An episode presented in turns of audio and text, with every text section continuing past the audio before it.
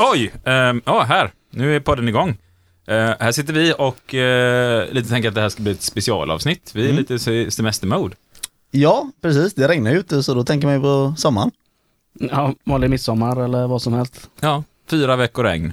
Ja, Helt toppen. underbart. Det, Specialavsnitt semesterlagen. ja. Och nu tänker vi så här att det här blir ett, eh, ett avsnitt som enbart kommer handla om semesterlagen. Tycker man att det är jätte, jättetråkigt att sitta och lyssna igenom en hel, hel lag för att man känner att jag kommer inte arbeta med den här lagen på min arbetsplats, jag kanske är anställd bara, så spolar man till slutet och lyssnar på sammanfattningen av lagen. Vad Mm. tror vi om det? Ja, det låter väl bra. Men innan vi kickar igång, hur har veckan varit? Jo då, veckan har varit eh, god. Eh, jag har varit med en kollega här i veckan och han har fått lära mig hur eh, rugby fungerar. Så det, han är från Irland så det är hans grej. Ja, Får man vara försiktig så Jimmy inte tacklar oss här under podden. det, vi får vara Jag, vaksamma. jag kommer alltså kolla på rugby, inte, inte spela Inte rugby. Ja, okej. ja. Ja, det var lite oklart för, för Mm. mig. Vad har du gjort i veckan, Isak då? Nej, vad har jag gjort? Jag har spelat traditionell fotboll. Eh, har jag gjort. Ja, och bara längtat efter semester. Fast det är ett halvår kvar. Men det börjar bli dags liksom att fundera på vad ska man göra i sommar. Jag i alla fall att planera. Jag fick igenom ett bygglov på en carport, så att eh, jag har ju faktiskt min semester planerad. Jag vet hur du ska göra. Ja, Åh vad roligt det låter. Jobba hela semestern då. ja. Ja. Sebastian, vad har du gjort? Nej, jag har arbetat. Jag har varit på uppsökare den här veckan också. Jättespännande att träffa folk ute på arbetsplatserna och diskutera lite vad de tycker och tänker om ja, verksamheten, arbetsplatsen, lite frågor de har. Men berätta gärna vad uppsökeri säger du, för de som inte känner till vad det är för någonting. Ja, nej, men då är man ute och besöker medlemmar eller icke-medlemmar på arbetsplatser som vi har kollektivavtal med. Eh, egentligen diskuterar och informerar om eh, facklig verksamhet och lite ja, vad det innebär att vara medlem i facket och ja, vissa lagar och rättigheter och sånt som man har som anställd med kollektivavtal. Mm, hände något speciellt den här omgången du var ute? Eh, ja, vi var ute på en arbetsplats och informerade och där tror vi till slut att vi kommer nu få förtroendevalda liksom och ganska många som anslöt sig till facket på den arbetsplatsen. Mm. Ja, gött. Mm. Bra. Kul. Och då, då kom jag faktiskt på en grej som hände mig i veckan också här nu, att vi tog ju beslut om att en arbetsplats ska få bilda klubb, egen fackklubb. En Mm. arbetsplats där jag var ute för två, tre månader sedan och höll en kurs på en dag för de anställda om vad facket är för någonting.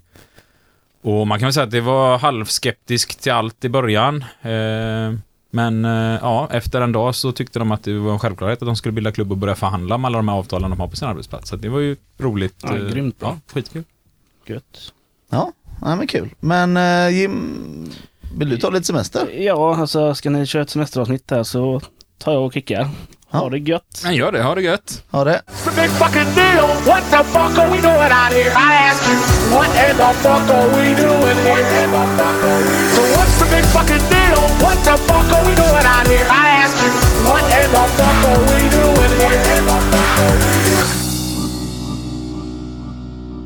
Vilken är din favoritsemester du har haft? Eh, nej men definitivt är det när jag och min fru eh, bilade runt i Europa och eh, inte hade en aning om att vi skulle ta vägen och vi tänkte kanske åka till Barcelona eller till eh, Montenegro men eh, hamna i Italien och ja, lite överallt däremellan också. Trevligt. Själv då? Eh, jag tror också det var nu i vuxen ålder får man väl säga när jag var med min sambo i Grekland. Det var väldigt härligt. Mm. Åka båt och bada. Det gillar jag. Härligt, härligt. Eh, Förresten, jag tänker efter. Vi, det var ju en helg vi var i Borås. Det eh, regnade tänker jag. Lite, ja, det gjorde det. Ja, jag är inte chockad. Nej. Nej. Eh, så här gött så hade du inte haft det liksom kunnat prata att åka i Borås eh, en helg så eller två dagar. Eh, 1930. Nej, definitivt inte. Nej. Vi, vi pratade lite förra avsnittet om eh, att vi som människor har jobbat i flera tusen år och inte haft några fackföreningar, ingenting och semesterlag har vi inte direkt haft i Sverige. Nej, nej, utan alltså man kan väl säga så här, inte för att ni behöver lägga alla liksom, datum på, på minnet så, men men 1931 då, då rekommenderar riksdagen att ge fyra dagars semester till arbetare med lång anställningstid. Ja, Det var ju alltså ingen lag på det, det var ju egentligen bara en rekommendation att ja, var drar man den gränsen, vilka hade lång anställningstid liksom, när, när får man semester? Men det var i alla fall en rekommendation. mm. Och det var inte så att den riktigt eh, efterlevdes så att 1938 kom den första semesterlagen som vi egentligen känner till. Och då, då fick man en riktigt lång semester jämfört med hur det var innan. Ja, det kan man säga. Eh, Då fick man nämligen 12 dagars semester, två veckor. På den här tiden får ni tänka att då jobbar man ju måndag till lördag, så det var ju två veckors semester. Men det här var ju då en förutsättning att anställd hos arbetsgivaren i minst 180 dagar. Det var liksom det vanligaste kanske en arbetare hade, för det fanns vissa avtal om man hade fått till det här med semester, men det vanligaste var kanske en vecka, så det här var ju, och tjänstemän hade ju två veckor, men det här var ju en enorm liksom, eh, framgång för facket på den här tiden, att man fick igenom semester egentligen. Mm. Två veckor i avtal, alltså det, tänk vad man kunde gjort på den tiden, alltså, när man inte haft den här tiden. Men eh, det kunde finnas i kanske vissa kollektivavtal på vissa arbetsplatser och sådär längre semester, men nu pratar vi lagen eller? Ja, ja precis i lagen. Ja. Och, och alltså det, var, det var egentligen inte till för att du skulle ha semester på det sättet alltså, som vi tänker idag, utan det var egentligen mer att ja, ganska många hade släktingar och sånt som var bönder och så, då hade man ju tillfälle att kunna hjälpa till den vid skördetid och sådana saker. Mm.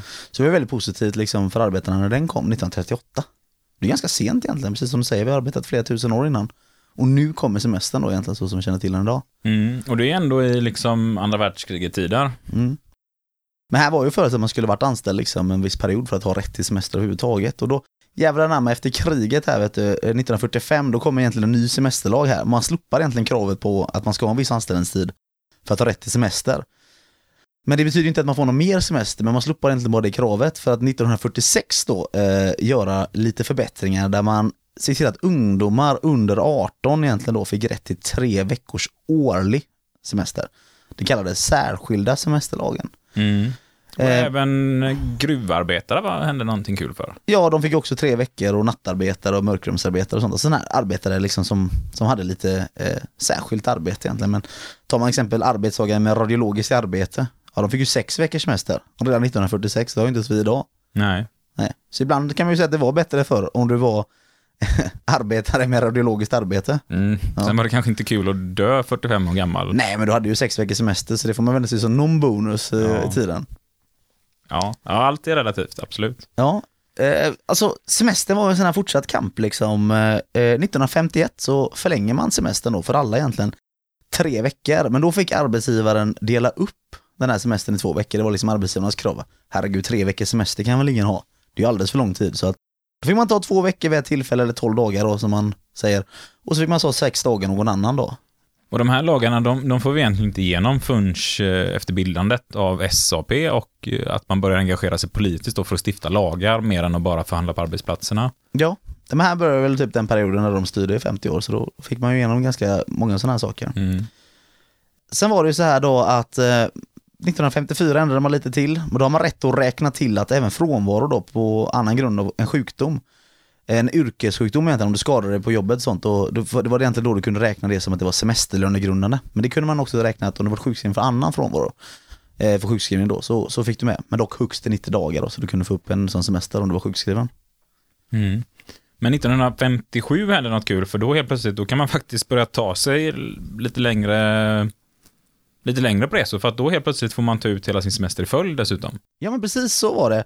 Och vi hoppar direkt till 1963, där kommer semestern att förlängas till fyra veckor för alla arbetstagare. Och det här börjar vi ju känna igen nu. Nu är vi ju nästan uppe i vad vi hör idag. Ja, nej men precis. Och 76, föräldrapenning i samband med barns födsel och adoption blev semesterlönegrundande, det vill säga man kan räkna med 90 dagar när man är föräldraledig, att det också räknas in som att man har rätt till semester för den tiden. Mm. Sen eh, hände ju något eh, det här årtalet 1978. Mm. Det är ju där vi får rätten till fem veckors semester. Och här fäställer man också lönen, eh, semesterlönen till 12% i lagen. Och det är ju intressant, för vi har ju pratat i förra avsnittet just om det här om att i Sverige finns det inga lägstalöner, utan att eh, det är noll kronor som är lägstalön i Sverige, men här har man bestämt att vi har en semesterlön på 12 procent. Mm. Eh, sen är ju vän av matematik eh, ganska snabb på att räkna ut att 12 procent på noll kronor. Ja, det är ju noll. Här kommer ju också att semesterlönegrundande frånvaron utökas så den är uppe i 180 dagar.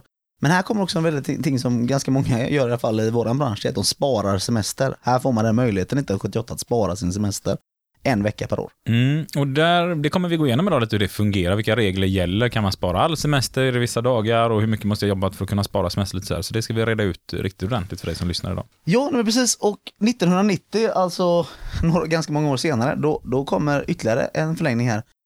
27 dagars semester beslutar man här då och 13% semesterlön. Och nu börjar vi undra då, va, vi som inte jobbade på 90-talet. Ja. Vad fan är det här? Ja, men det är alltså ett, man, man gjorde ett reformförslag på den här tiden att vi ska utöka semestern till sex veckor och det skulle göras i tre etapper. Dock så kommer ju då eh, någonting väldigt, väldigt tråkigt. Det, det kommer ju en en kris i Sverige på 90-talet, 90-talskrisen. För er äldre lyssnare som inte är födda 91 som jag är, kommer säkert ihåg det. Så att man redan 1992 eh, beslutar om att inte genomföra reformen om sex veckors semester och man tar bort 27 dagars semester här, så den är tillbaka till 25. 1978 års lagstiftning egentligen. Mm. Och det är också något regeringsskifte som sker i samband med det här, va? Ja, det är det. Ja, sen kan vi hoppa till 2010 egentligen då, där vi återigen har en regering som inte det sitter så många fackliga med i. Eh, Där man går in och sänker den här semesterlönen igen i lag. Mm. Så att vi går ner till 12 procent igen och eh, de som jobbar där det inte finns ett kollektivavtal där man har förhandlat upp detta tappar återigen 1 procent av sin semesterersättning. Mm. En sänkning. Och det kan ju vara ett par tusen. Ja, absolut. Och där får du som lyssnar verkligen ha koll på ditt avtal. Vad står det kring semestern? För det kan särskilja sig ganska extremt i olika avtal. Ja, men alltså lite snabb matematik. eh, Har man runt 360 000 i årsinkomst, eh, inget kollektivavtal, då är det 3 600 kronor mindre när man har semester. Mm. Precis. Japp. Halva Men resan där vet du. det har inte hänt någonting mer sedan 2010 med semesterlagen egentligen. Nej, alltså det har väl egentligen inte hänt någonting eh, sedan 1978 skulle jag vilja säga. Nej, i och med att man har gått tillbaka till 78 års regler. Ja. Och 78-årsmodellen som man kallar den. Mm. Men jag tycker vi gör som så att vi tar en djupdykning i semesterlagen som det ser ut just nu. Det gör vi. Så ska du som lyssnare få riktigt bra koll på vad som gäller nu vid semester. Så, nej men eh, semesterlagen då. Eh, Svensk författningssamling 2014 kolon 480. För er som gillar siffror. Snälla siffror, så heter den i alla fall. Vad hittar man bäst eh, lagar, tycker du? Riksdagen. Sverigesriksdag.se? Ja. Eller riksdagen.se rättare sagt. Riksdagen.se. Där finns alla lagar ni kan hitta och tänka er behöva ha koll på. Där har ni i alla fall den bästa liksom. Det är, det är inte så mycket felskrivningar och sånt utan Det är det inte. Jag tycker det är en bra hemsida att gå in på. Det är också en otroligt bra hemsida att gå in på för att se vad ligger det för lagförslag just nu. Vilka partier lägger de förslagen om man på riktigt vill veta vad det är för frågor politikerna jobbar med. Mm. För det är väldigt mycket mer än det vi ser i media. Vi gör så här nu att vi, vi går igenom eh, punkt för punkt lite paragraferna i, vi kanske hoppar över någon paragraf, men ta med så att eh, du som arbetar verkligen ska känna att du är trygg med hur semesterlagen fungerar. Vill du börja? Ja, men det kan jag väl göra här. Alltså, och egentligen, i- första paragrafen kan vi ta och läsa bara så att man får en liten bild av hur den fungerar. Och arbetstagare har rätt till semesterförmåner enligt denna lag. Semesterförmånerna utgörs av semesterledighet, semesterlön och semesterersättning. Mm. Det som är speciellt i denna lag är ju att, eh, som vi pratade om, det är, alltså OB-tillägg, övertidsersättningar och sånt där regleras inte alls i lag, men just semesterersättningen gör det. Semesterlagens treenighet för er troende som lyssnar. Ja. Det är lätt att komma ihåg. Semesterledigheten, semesterlöning och den heliga semesterersättningen. Mm. Eh, Kommer ni ihåg det för evigt? Och eh, ja, det är egentligen paragraf 1. Jag tror inte vi behöver gå så mycket djupare i den. Paragraf 2 egentligen, den säger så här. Ett avtal som innebär att en arbetstagares rättigheter enligt denna lag inskränks är ogiltig i den delen. Det gäller dock inte om något annat framgår av lagen. Ja, och det kan vara viktigt att komma ihåg liksom att eh, chefen kommer ut, säger till dig, förresten nu kära eh, kollegor här nu, nu har vi bara eh, tio dagars semester på det här företaget, det vill jag tillämpa, vad tycker ni om det? Och så bara blixtrar så är det genomfört, säger chefen. Man vill vara lite duktig, visa framfötterna och håller med om att Och det var en bra idé. liksom, Ja. Nej, då är det helt ogiltigt den lagen enligt paragrafen här. Så att eh, det kan vara bra att ha den här i bakfickan. Paragraf 2 i semesterlagen. Ja, och det är det här man inom eh, lagstiftningen egentligen kallas för dispositivitet, om en lag är dispositiv eller inte. Vissa lagar går att förhandla bort, vissa gör det inte.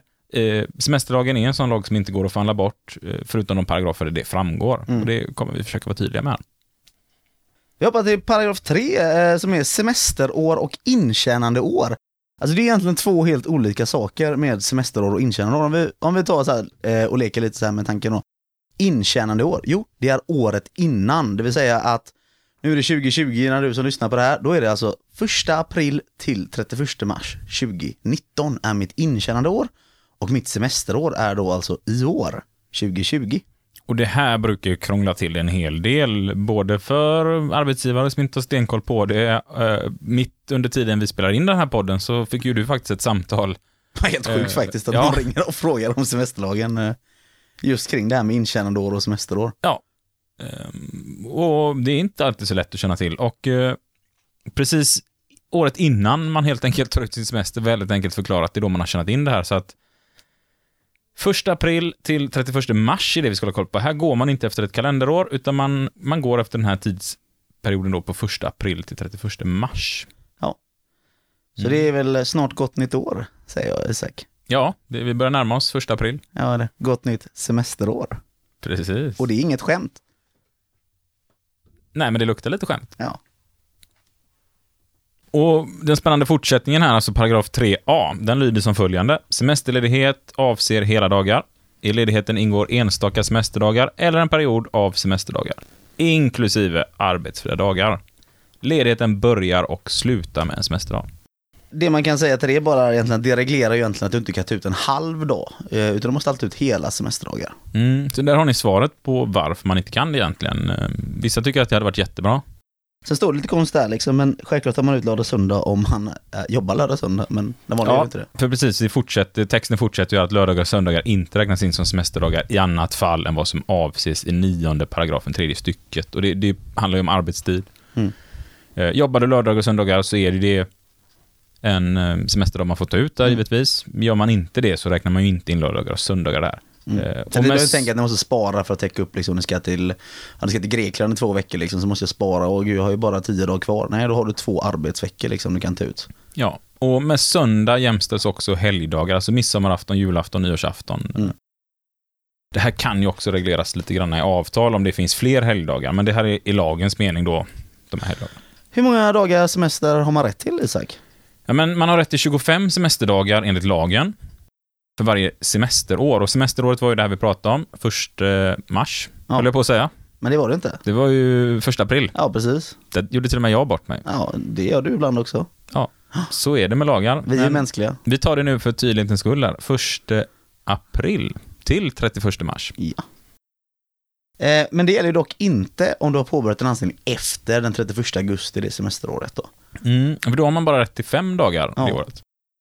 Men det är under semesterledigheten ska du ha rätt till semesterlön om sådana tjänas in då. Mm, Mm. Och det tjänar man ju in året innan det här. Intjänande året, Som också då var första, april till 31 mars. fast året innan. Ja, Är det här komplicerat nu att lyssna på en podd? Eh, vi brukar ju vara vana när vi föreläser att kunna måla på en tavla, visa upp bilder och liknande.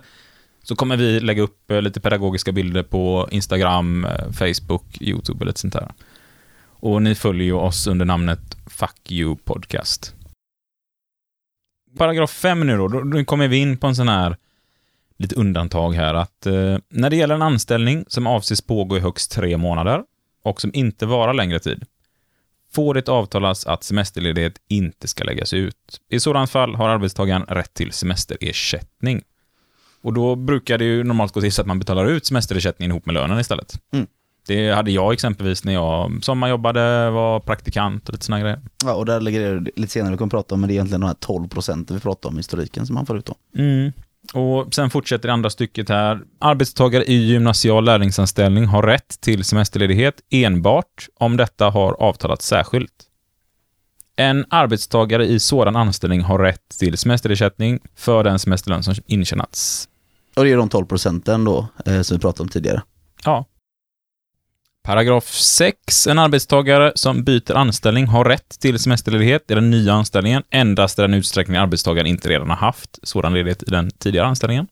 Om eh, överföring av semesterförmåner till ny anställning hos samma arbetsgivare finns bestämmelser i paragraf 30b. Och nu börjar vi komma in på det som så många undrar över hur man räknar ut semesterdagar med semesterlön. Hur räknar jag ut hur många sådana dagar jag har? Och här finns det en otroligt pedagogisk, lättläst text som förklarar den här eh, ja, uträkningen. Ja, du har nog en annan syn på pedagogik i så fall om du tycker den är pedagogisk. Men jag tänker att du läser den. Jag ska läsa den, kan hända att vi får förklara det efteråt då. men eh, så här lyder lagtexten. Antalet semesterdagar med semesterlön beräknas på följande sätt. Från de dagar arbetstagarna har varit anställda hos arbetsgivare under intjänande subtrahera de dagar då arbetstagaren varit helt frånvarande från arbetet utan lön. Frånvaro som beror på semesterledighet, permittering, korttidsarbete eller ledighet som enligt 17 till 17b paragraf är semesterlönegrundande. Liksom arbetsfria dagar som infaller under sådana frånvaroperioder ska dock räknas in i anställningstiden. Differensen divideras med antalet dagar under intjänandeåret. Kvoten multipliceras med 25. Om ett brutet tal då uppstår avrundas detta till närmsta högre hela tal. Ja, jag tycker det är väldigt konstigt att folk ringer facket och frågar. Det är ju så tydligt när man läser det här. Ja, eh, jag med.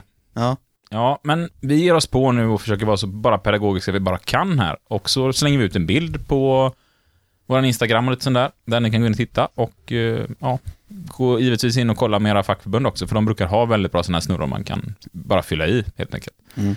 och de är lite mer pedagogiska än texten. Ja, och lite mer pedagogiska än vad vi är kanske. Eh, Men kort och gott, eh, man tar sina anställningsdagar hos arbetsgivaren. De man har haft under intjänande året. Från dem så ska man dra av alla dagar man har varit exempelvis tjänsteledig, sjukskriven mer än 180 dagar, studieledig och liknande. Man ska inte dra av eh, semesterledighet, permittering, eh, Kom. kom sjukskrivningar som är kortare än 180 dagar och sådant, utan det är semesterlönegrundande. Så för de allra flesta så landar vi då på 365 dagar. De här 365 dagarna ska vi helt enkelt dividera med 365 dagar. Så att för de flesta då så får man fram siffran 1. Och den här kvoten då, alltså siffran 1, den ska helt enkelt multipliceras med 25. Och då har vi 25 semesterdagar. Svårare än så var det inte. Mm. Skulle ni nog haft lite sådana här frånvarodagar och ni får ett svar på 23,7 då är det ett brutet tal som det kallas och då ska det avrundas uppåt till närmaste högre tal. Så, så får ni 23,1, ja men då är det grattis 24 dagar. Då har ni faktiskt tjänat in det. Rättvist eller inte. Bra för den som vill vara ledig i alla fall. Mm. Jag hoppas att det blir lite mer pedagogiskt nu i alla fall. Att ni har lite pejl på hur ni räknar ut det här. Nu tänker jag att vi hoppar vidare här till paragraf 8. Semesterdagar utan semesterlön. Ja, för det är nämligen så här att en, en arbetstagare får avstå från rätt till semesterledighet som inte är förenad med semesterlön. Så att har du inte hunnit jobba in någon semesterlön än, ja då har du rätt att säga att nej tack, jag vill inte ha semester i år. Jag är nyanställd här, jag har inte tjänat in någon semester, jag vill arbeta.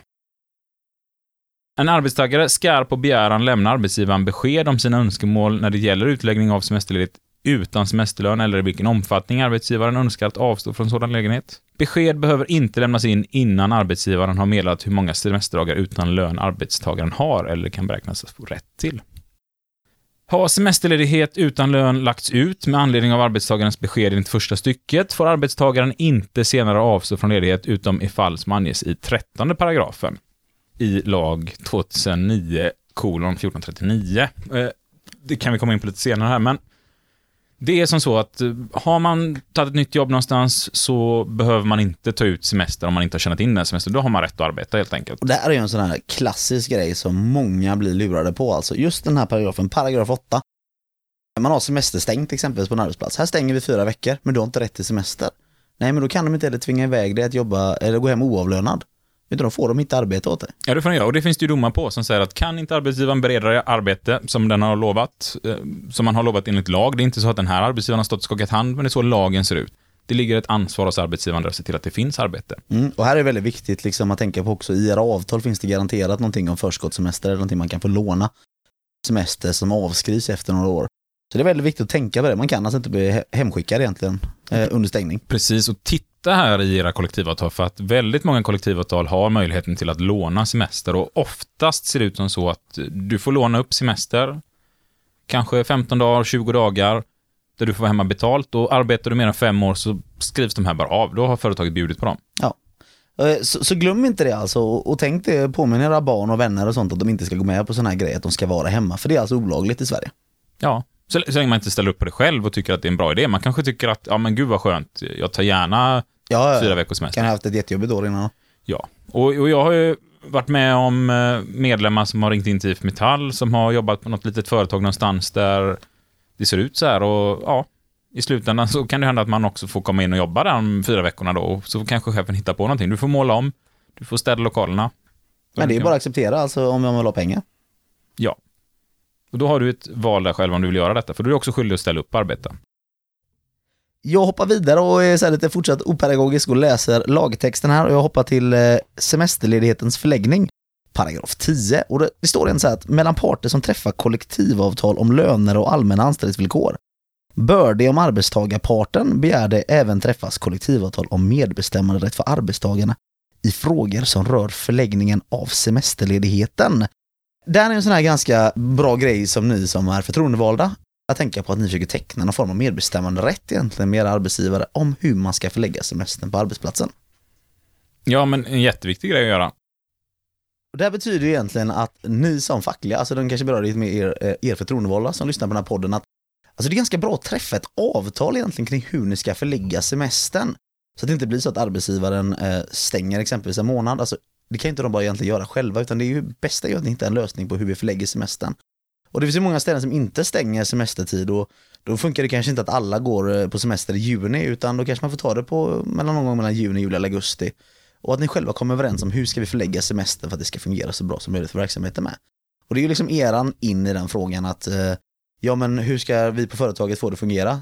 Ställer man till chefen, för alla kanske inte kan ta semester i juni. Så det är ganska bra att träffa sådana avtal. Ja, absolut.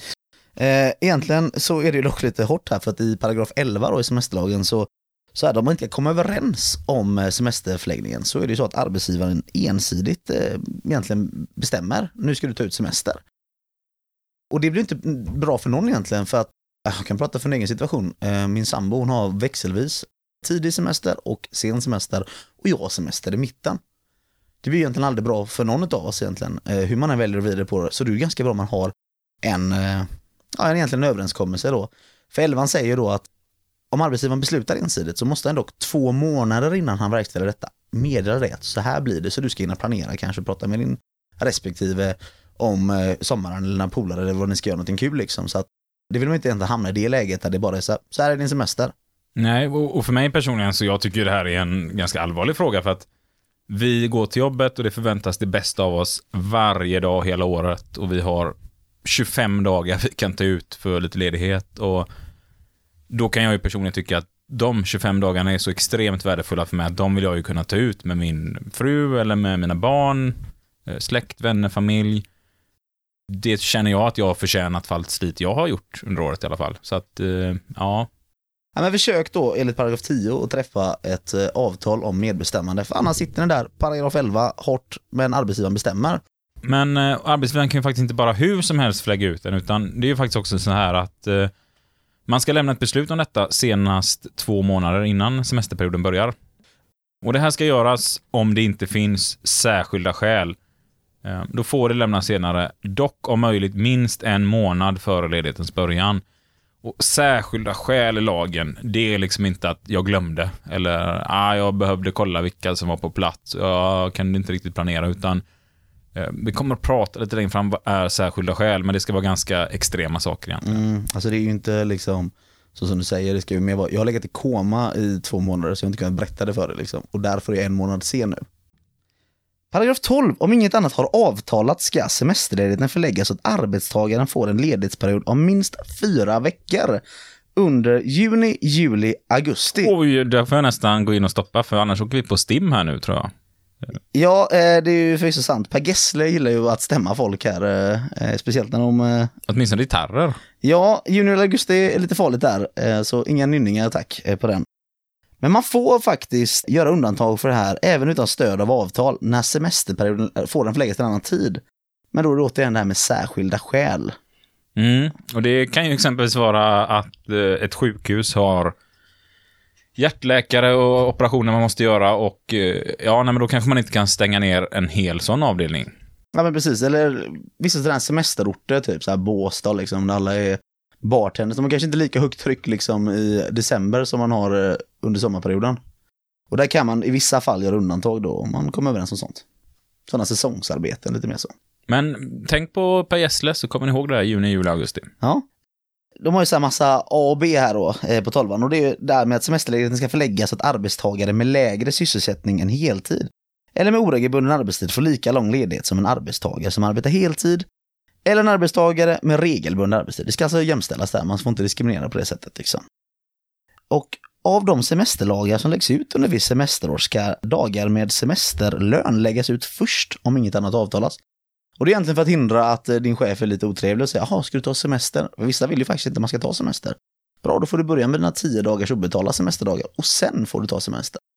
Det är alltså så att dina oavlönade semesterdagar, de försvinner i slutändan bara. De sparas inte. Nej, och det känns ju nästan tråkigt att man ens ska ha behövt skriva in det här i lagen, men eh, i princip är det ofta så att det som står i lagen finns där av en anledning. Vi hoppar till paragraf 14, semesterledighet i samband med uppsägning eller sjukdom. Eh, det är ganska intressant här, men om man ska förklara lite kort och enkelt där, 14-15 som en. Så är det att semesterledighet får inte utan ert medgivande förläggas till en uppsägningstid. Det vill säga att om ni har två månaders uppsägningstid där ni får gå från jobbet så kan inte chefen säga ja men du har också en månads uppsägningstid så du får liksom en månads uppsägningstid och så får du ta resten på semestern. Ja, och här finns ju faktiskt en eh, lite intressant dom från eh, 2004, där eh, hotell och restaurangfacket är kärande mot eh, ja, en enskild firma, Goda Grillen. Svarande heter här Ali G.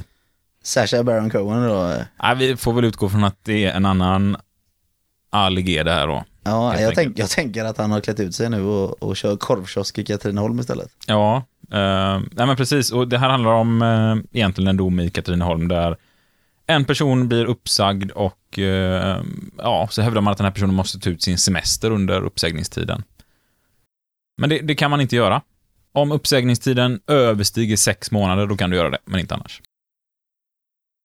Ja, och paragraf 15 då. Eh, om det under semesterledigheten infaller en eller flera dagar då arbetstagaren inte kunnat arbeta på grund av sjukdom eller arbetsskada, eller en eller flera dagar som är semesterlönegrundande enligt 17a, 17b paragrafen, ska, om arbetstagaren utan dröjsmål begär det, sådana dagar inte räknas som semesterdagar. I sådant fall ska semesterdagar som återstår förläggas i ett sammanhang, om arbetstagaren inte medger annat. Och det betyder egentligen att, alltså blir du sjuk under din semester, om du skadar dig, blir sjuk, så ska det inte gå semesterdagar på detta. Men du måste kontakta företaget du jobbar på, eller din arbetsgivare så fort som möjligt och tala om att jag är sjukskriven. Här är en sån här grej som är ganska anpassningsbar, de har de här eh, medbestämmandeavtalen kring semesterledighet. Alltså det ska tydligt framgå vad som händer om du är sjuk under semester. Vem kontaktar du? Vad ska du göra? Oftast kommer arbetsgivaren och säger att du ska ha förstadagsintyg och sådana saker. Och det kanske är så ni har kommit överens om. Det är väldigt viktigt att ni gör det här. Alltså jag vet ju själv en gång, eh, jag var ute och campade på semestern och så hade jag ju världens sämsta liggunderlag. Jag fick låg utav dig Isak, det var jag väldigt tacksam på. Tydligen har jag lagt mig på massa kottar, sov på den i två nätter och när jag kommer hem så säger ryggen pang, har fått ryggskott liksom. Tänker ju inte på det, jag tänker jag är ändå på semester så man kan inte sjukskriva sig. Går hela semestern med ryggskott utan att tänka på det. Hela semestern förstör, ligger på soffan. Inte så kul. Och det är ju en tid man hellre vill göra någonting annat på. Än att ryggskott. Ja, men absolut, för semestern är ju faktiskt till och hela anledningen till att vi har fått semester är för att man som arbetare ska kunna vila upp sig. eh, För det anser man att man behövs. Eh, Och det har man ju inte gjort om man går hemma och ont. Eh, Framförallt inte om man har så ont som ett ryggskott. Då Mm. har man ju definitivt inte vilat upp sig efter det. Jag råkar själv ut för det faktiskt senaste sommaren jag var hemma och då kan man ändå tycka att man arbetar med detta och, och bör tänka till, men få lite hosta sådär. Man tänker att ja, men det kommer väl gå över. Lite feber. Tänker att ja, men det är nog bara en dag. Håller i sig en dag till. och Tänker att ja, men jag ringer inte in och sjukanmäler mig för att eh, det är semestern då. Jag blir nog frisk imorgon. En och en halv vecka senare, fortfarande feber och det ligger i, jag har inte sjukskrivit mig och inser att varför gjorde jag inte en sjukskrivning från första början? Nu har jag spenderat en och en halv vecka sjuk på min semester där jag inte har kunnat eh, göra vad jag vill, snickra på huset, eh, bada med barnen i sjön, eh, fiska. Ja, men Ja. Tänk verkligen på det här liksom, för att även semestern om ni är sjukskrivna så är ju de dagarna som är sjukskrivna semesterlönegrundande. Så att ha en dialog med det här och teckna sådana här medbestämmandeavtal med arbetsgivaren, hur gör man på semestern? Och, och det är väldigt viktigt att man har de här, om man har semester stängt liksom, att ni ska veta vem ni ska kontakta. Man kan inte bara säga, ja det är synd att du var sjuk på semestern, det tänker inte jag bry mig om, jag tänker inte svara på min telefon. Är det en mail man ska skicka? Är det telefonsamtal man ska ringa? Hur gör man? Ja, och vill man vara hundra säker, ja, men, se till att gå till en vårdcentral eller något liknande och få ett sjukintyg då, som du kan mejla in till din arbetsgivare. Precis. Så har du gjort det. Paragraf 16, nu kommer vi in på de här roliga grejerna, beräkning av semesterlön. Ehm, och det här var ju en sån här paragraf som man politiskt pratade om att eh, den behövde förenklas och göra lättare att förstå. När man sitter och läser den nu så, jag vill inte hävda att den har blivit förenklad för fem öre, snarare tvärtom, den har blivit oerhört komplicerad. Man kan säga att vi hade 13 procent. Kommer inte vara lika pedagogiska här nu och sitta och läsa igenom de här paragraferna, utan paragraf 16, paragraf 16a och paragraf 16b är de som reglerar hur man räknar ut sin semesterlön. Det finns en huvudregel i paragraf 16a som talar om att eh, har man lön som är bestämd per vecka eller månad så räknar man ut eh, semestertillägget för varje betald semesterdag. Har man en rörlig lön, eh, exempelvis ackordsarbete eller är avlönad per timma, provisionsbaserade löner, då tillämpar man en procentregel där man räknar ut semesterlönen med procent. Och då är det 12. Ja, enligt lagen. Men eh, det här kan ju variera lite. I väldigt många kollektivavtal så gjorde man som så att när Alliansen gick in och eh, sänkte det här som vi pratade om innan till 12 procent, då förhandlade man in i väldigt många kollektivavtal 13 procent som lagen sa innan. Och det är klart att det var inte gratis att förhandla in det, utan det, då har man fått avstå i någonting annat. Man har fått avstå i exempelvis löneutrymme. Där har vi tappat lite tyvärr. Eh, Även om många av oss som jobbar på ett kollektivavtal kanske inte har märkt det. Men jag hade en kompis som tappade 4 500 kronor i semesterersättning för han jobbade där det inte fanns kollektivavtal. Så kolla upp just det när det kommer till semestern, för det här är ju vad lagen säger. Alltså kolla er avtal. Ni som inte har det, oftast har alla fackförbund ni loggar in, där hittar ni liksom ert kollektivavtal på deras medlemssidor och läs det. Vad står det just för min semester? Det kan vara helt andra uträkningsformer än det vi säger också, för vi pratar ju om lagen nu liksom, så kolla upp det här. Och vi kommer sen in här nu på vad är det som är semesterlönegrundande frånvaro eller inte. Och det är paragraf 17 som avgör detta. Och eh, lite förenklat här, jag tycker gå in och läs det, men frånvaro från arbetet är semesterlönegrundande när det gäller ledighet på grund av sjukdom, om frånvaron under intjänandeåret inte överstiger 180 dagar. Eller om frånvaron beror på arbetsskada. I sådan frånvaroperiod inräknas även de dagar när arbetstagaren inte skulle ha utfört arbete. Frånvaro upphör att vara semesterlönegrundande och arbetstagaren varit helt eller delvis frånvarande från arbetet under ett helt intjänande år, utan längre avbrott i frånvaron än 14 dagar i följd. Och det här är också är lite komplicerat. Den, eh, man tittar här på exempelvis eh, graviditetspenning, föräldrapenning. Det här är också starkt, kopplat till socialförsäkringsbalken. Så att rekommendationen här är att när ni lyssnar på den här podden, ja, lyssnar ni i år så kanske det vi stäm, säger stämmer rent av, men det här kan förändras, så att det här bör man gå in och kolla för respektive år. När man, Det är lite färskvara nästan kan ja, precis. Så jag tror att vi hoppar in här på paragraf 18 egentligen, rätten att spara semesterledigt, för det brukar vara en sån jättevanlig fråga som jag får i alla fall. Hur mycket semester kan jag spara? Hur länge kan jag spara den? Och ja, men det kan också variera delvis lite på vart man jobbar och hur mycket semesterdagar man får, men så som lagen säger här, som ändå är grunden till de flesta avtal, så har man rätt att eh, under ett semesterår spara de dagar som överstiger 20 dagar, Vi säger, vi som också är avlönade då. Ja precis, har man 25 semesterdagar så får man spara fem stycken. Men då måste man ta ut inom fem år. Mm. Annars försvinner de och du får ut dem med pengar bara. Så för de allra flesta så är det 25 dagar man kan spara Ja, under fem års tid egentligen. precis. Det man egentligen kan säga är att ganska många glömmer av det här att man har sparade semesterdagar. Vissa gör det inte, vissa är väldigt duktiga och flitiga på att använda dem, men glömmer man dem så betalas de ut i då tekniskt sett på aprillönen då, den första april för att då är de fem år gamla och du kan inte använda tiden längre, men pengarna är fortfarande dina för de har du ju tjänat in. Det är ju alltså din lön som du uppskjuter. Och det är ganska dåligt att spara de här för att i händelse att företaget skulle gå konkurs eller någonting så, så försvinner de ganska fort. Men du har ju lönegaranti i sådant tillfälle, men semester Tiden är ju ganska svår fordran att få ut. Det kan ju vara många andra som driver de frågorna först. Semesterdagar får inte sparas under ett semesterår då arbetstagaren får ut semesterdagar som har sparats från tidigare år. Kan vara bra att känna till. Paragraf 20. Där pratar vi om förläggning av sparade semesterdagar. Sparade semesterdagar ska förläggas till det semesterår som arbetstagaren väljer. Det är alltså arbetstagaren som väljer detta. Det gäller dock inte om något annat har avtalats eller om det finns särskilda skäl mot att semesterdagarna förläggs till det året. Om arbetstagaren har avsett att sparade semesterdagar ska förläggas till ett femte året eller det semesterår då sparandet om sådan förläggning skulle medföra betydlig olägenhet får överenskommelser träffas om att semesterdagar ska läggas ut under det sjätte året. Så att det finns ett undantag. Man kan i vissa fall spara det till det sjätte året. Ja, alltså, så, så tänk på det när det är medbestämmandeavtal. Alltså. Det kan ju också vara en viktig grej. Vissa kanske vill spara ännu längre. Kan man få spara dem obegränsat? Gör sådana överenskommelser. Och eh, paragraf 21. Önskar en arbetstagare samtidigt få ut minst fem sparade semesterdagar ska dessa och hela semesterledigheten för semesteråret läggas ut i en följd om inte annat har avtalats. Så här är återigen, vad är avtalat på arbetsplatsen? Och, och lite så man ska tänka på, alltså att semesterdagar som sparas tar ut alltså nyast först. Det är lite som eh, turordningsreglerna i LAS, det är alltså sist in först ut. Så att det är inte så att man tar dem hela tiden baklänges, alltså du tar de äldsta först, utan man tar alltså de nyaste först när man tar ut dem. Och hoppar vi in på paragraf 22 här då, så då är vi inne på den här frågan som jag också brukar få rätt ofta. Vad ska man få betalt för de här dagarna då? Och här reglerar det faktiskt att semesterlön för sparade semesterdagar beräknas enligt paragraf 16, som vi pratade om innan.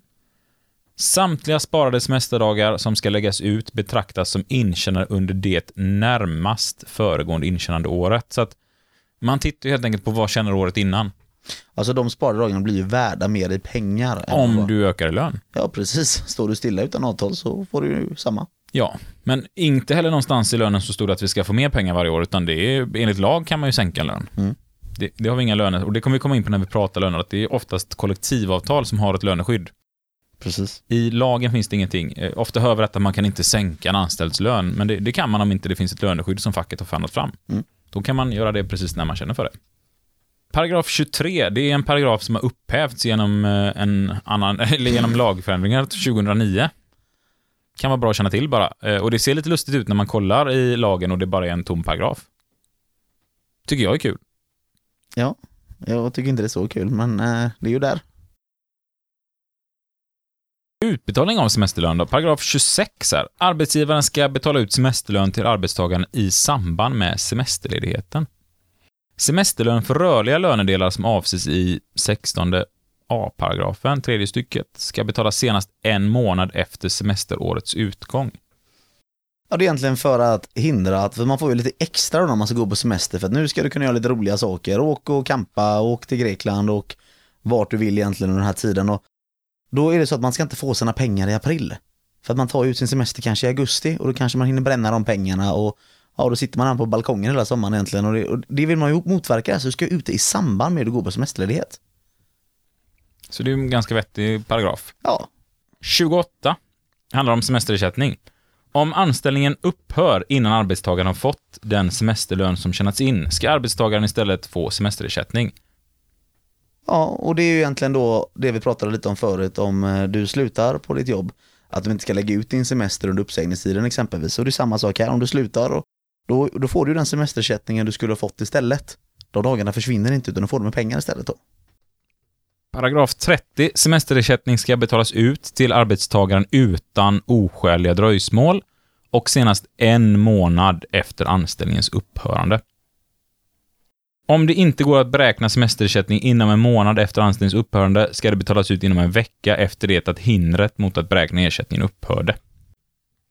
Paragraf 31. Den reglerar lite kring det här med 6B-övergångar inom lagen om anställningsskydd och det kommer vi köra ett helt kapitel med för att eh, det är en ganska stor fråga. Jag har varit med i ett par sådana förhandlingar och blir ditt företag uppköpt av ett annat företag så finns det regler kring hur semestern ska följa med här. Men det, det sparar vi till Ja. 6B-avsnittet. Absolut. Det låter väl riktigt spännande med ett 6B-avsnitt. Ja.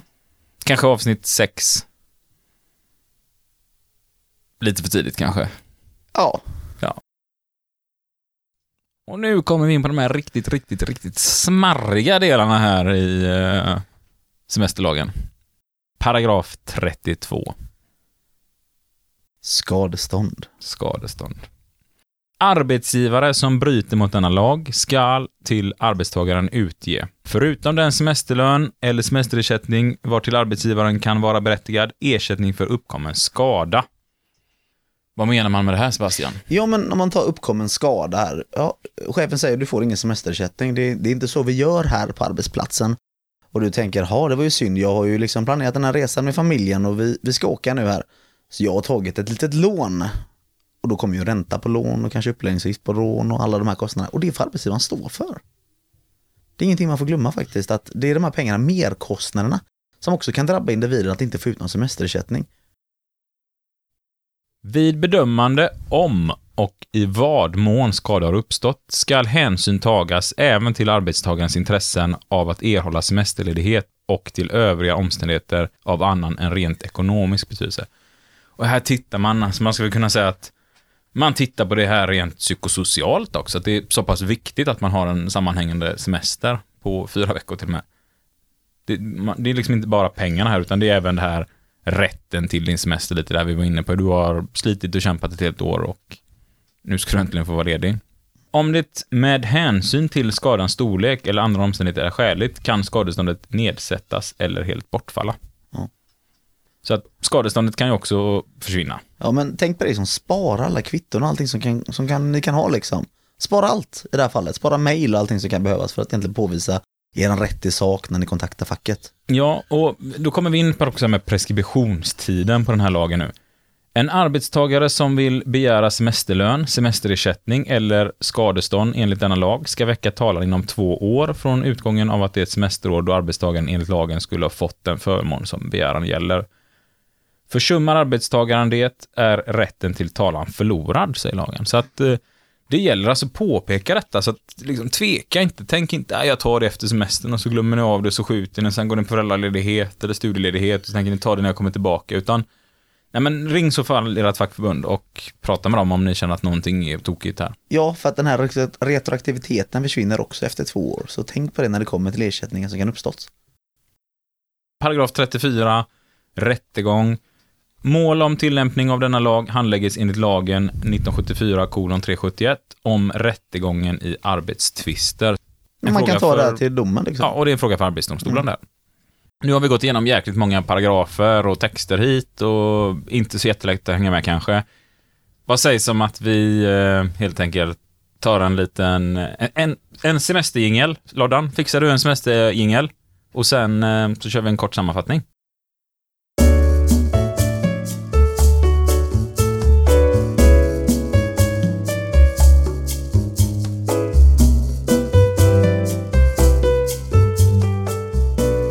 Fantastisk jingel. Jag tänkte bara fråga, eh, får man ta semester?